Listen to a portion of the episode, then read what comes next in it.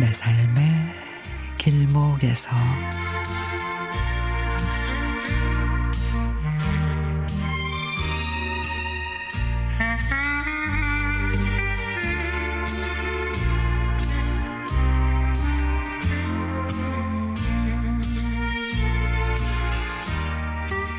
회사에서 서랍 정리를 하다가 지우개가 여러 개 있는 걸 발견을 했습니다.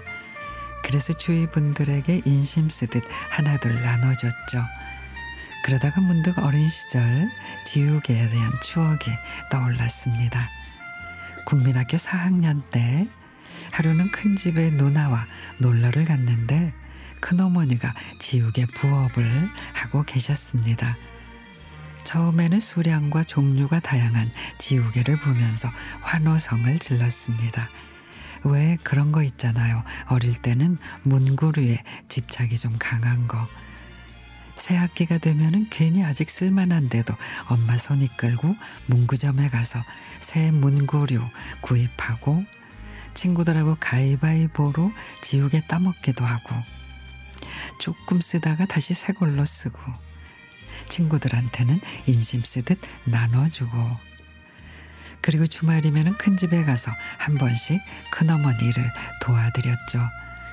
그때 큰어머니가 주로 하시던 일은 지우개를 튼튼하게 싸는 종이에 발을 하얗고 끈끈한 풀을 만드는 일이었고 저는 아무 무늬가 없는 밋밋한 지우개 속, 속알맹이에 상표 종이를 잘라붙이고 그 위에 투명 비닐을 입혀서 밑단은 선물 포장하듯 접어 풀로 마무리하는 일을 했습니다.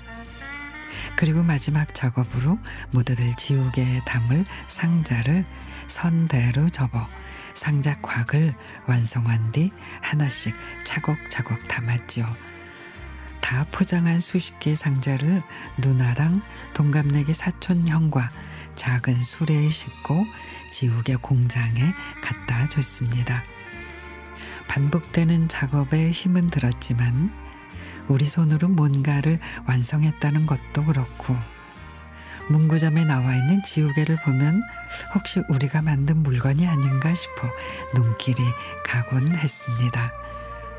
그 당시 우리의 첫 아르바이트라면 아르바이트인 그 아르바이트 비로는 참으로 적은 금액이었지만 연세가 있으신 큰어머니는 낮에 무료하지 않아 좋았고 우리는 때로는 숙제는 좀 뒷전이었지만 큰어머님을 도울 수 있어서 그리고 이색적인 아르바이트라 좋은 경험이 되었던 것 같아요. 지금쯤 누군가도 열심히 지우개를 포장하며 꿈을 접고 있겠지요.